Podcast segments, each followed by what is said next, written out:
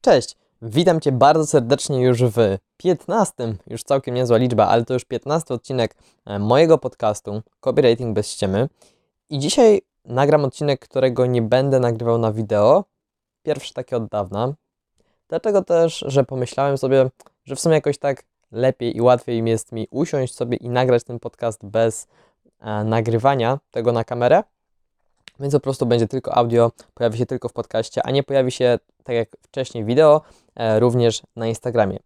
No i dzisiaj chciałem w ogóle pogadać z Tobą o kwestii szkoły i języka polskiego, a marketingu. Czyli jak to się ze sobą łączy, czy to się w ogóle gryzie. No czyli na początku powiem o tym szkoła a marketing, taka zależność i powiem, dlaczego to się gryzie. Potem powiem o tym, że uczą nas pisać oficjalnie. Potem powiem o moich doświadczeniach trochę. Potem powiem o tym, że w szkole nie można się mylić, a na koniec powiem Ci, co zrobić w takiej sytuacji, którą zaprezentuję. I już mówię, o co chodzi. Czyli na początek tak. W ogóle szkoła a marketing i język polski, marketing to i w ogóle pisanie takie sprzedażowe, to się moim zdaniem bardzo jedno z drugim gryzie. Dlatego, że w szkole uczy się nas na języku polskim czy na innych przedmiotach, że ma być bardzo oficjalnie. I ja mogę to powiedzieć z perspektywy ucznia liceum, który po prostu widzi, że realnie na lekcjach piszemy w taki sposób, w jaki nie komunikujemy w życiu dorosłym, w życiu na co dzień, w życiu normalnym. I po prostu tak naprawdę uczymy się czegoś, czego nie będziemy używać w przyszłości. To się bezpośrednio wiąże potem z tym, że jest bardzo wiele dorosłych osób, które nie potrafią sprzedać tego, co chcą tekstem, nie potrafią dobrze zakomunikować swoje potrzeby, dlatego że w szkole podstawowej czy w liceum nauczono nas takiego owijania w bawełnę, takiego pompatycznego stylu, który nie sprzedaje. Po prostu on nie sprzedaje. I ludzie mają taką awersję swego rodzaju do pisania, więc wydaje mi się, że tutaj to nie jest kwestia jakiejś szkoły, tylko to jest kwestia systemu. Raczej uczy nas się, żeby być dobrymi pracownikami, a nie dobrymi marketerami, dobrymi copywriterami, dobrymi przedsiębiorcami. Dlatego zakłada się, że ten język sprzedażowy i taka bezpośredniość nie będzie nam potrzebna, więc po prostu nikt nas nie uczy, że można inaczej i potem jak ktoś opuszcza szkołę, no to ma taki właśnie jedyny obraz sytuacji, że można pisać tylko oficjalnie i myśli, że jeżeli użyje słów na zasadzie wysoka jakość w niskiej cenie, to nagle magicznie sprzeda produkt albo usługę. A niestety tak już nie działa to, ale dodałem o tym kilka wpisów na LinkedIna, na Instagrama i na Twittera, także jeżeli mnie jeszcze tam nie obserwujesz, to zaobserwuj i przeczytaj sobie te wpisy, bo myślę, że są naprawdę ciekawe.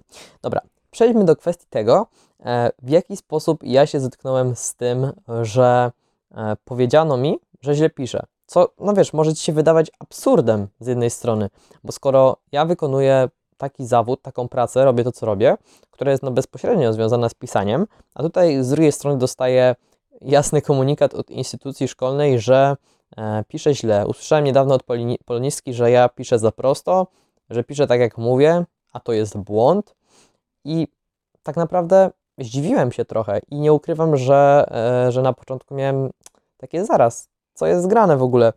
Nie wiedziałem, jak się do tego ustosunkować, nie wiedziałem, jak się do tego odnieść, ale potem zrozumiałem, że tutaj jest różnica bardzo jasna, z tego względu, że no, tak jak ja komunikuję do ludzi na Instagramie czy na LinkedInie, to nauczyciele maturalni, czy w liceum, czy w szkole podstawowej, oni w taki sposób nie widzą pisanych prac, po prostu nikt tak nie pisze.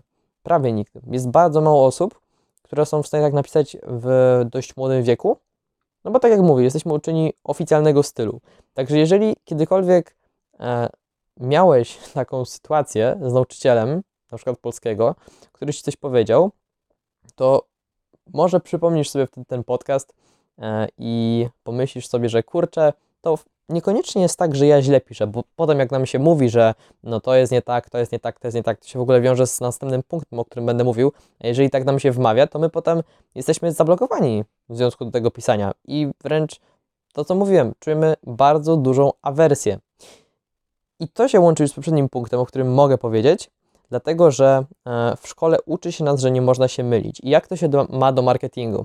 W marketingu nie ma uniwersalnych rzeczy, znaczy jest kilka, ale jest kilka nielicznych rzeczy, które działają wszędzie. A w szkole jakby marketing nie jest zero-jedynkowy, bo jakiś sposób, growth hack, jakaś tematyka posta, jakaś forma posta może zadziałać w jednej branży, a w innej może nie zadziałać. A w szkole jakby uczy się nas, że ma być całkowicie zero-jedynkowo, czyli albo jest dobrze, albo jest źle. Wszystko jest sprawdzane pod klucz. Mało jest nauczycieli, którzy wychodzą poza schemat i mówią, kurczę, no na przykład w tym przypadku klucz mi pokazuje inaczej, ale ta opcja, którą Ty mi pokazałeś, też jest poprawna.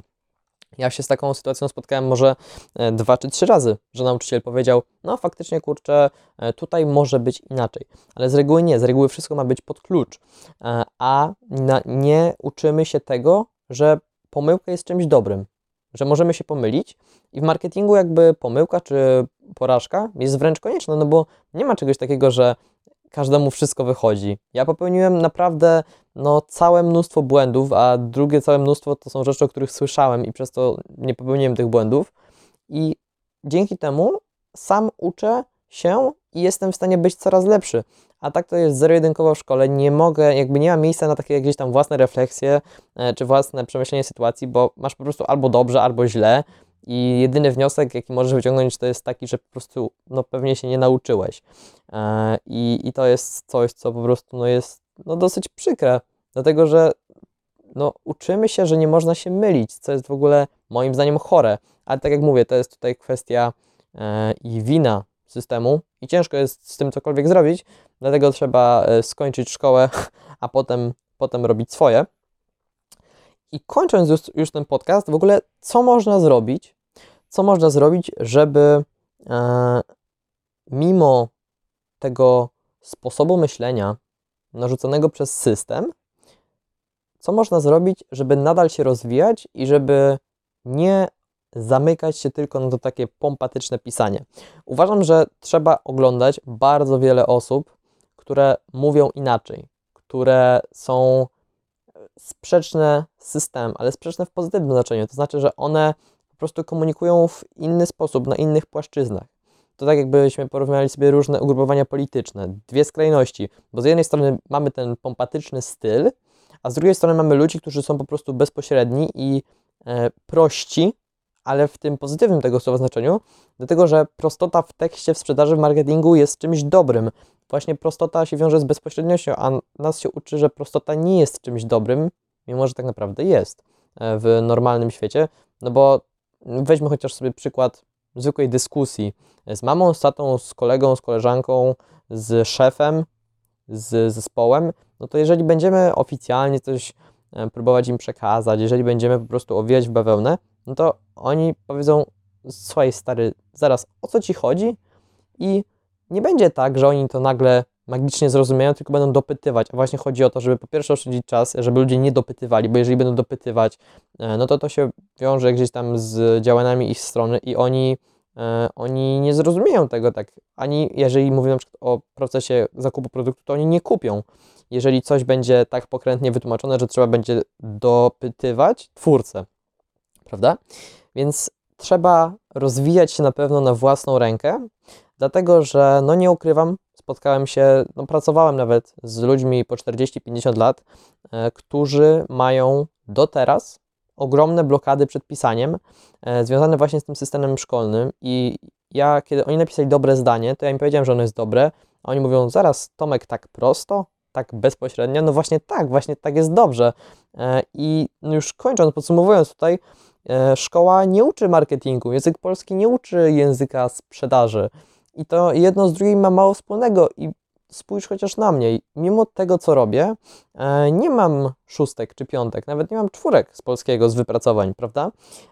I to nie jest kwestia tego, że ja nie potrafię czegoś zrobić, tylko to jest kwestia tego, że ja i pani polonistka nadajemy na 2 różnych płaszczyznach i trzeba o tym pamiętać, bo ona ma gdzieś tam wyobrażenie historii literatury, takiego pompatycznego, pełnego epitetów języka, który jest taki obfity i tak dalej, jest takie lanie wody, a ja tego nie lubię, bo mi jest ciężko przestawić się ze stylu, którego się nauczyłem, ze stylu marketingowego, stylu sprzedażowego, którego używam w tekstach dla klientów, którego używam na Instagramie, mi jest ciężko przestawić się na taki oficjalny styl i przez to podobno piszę źle.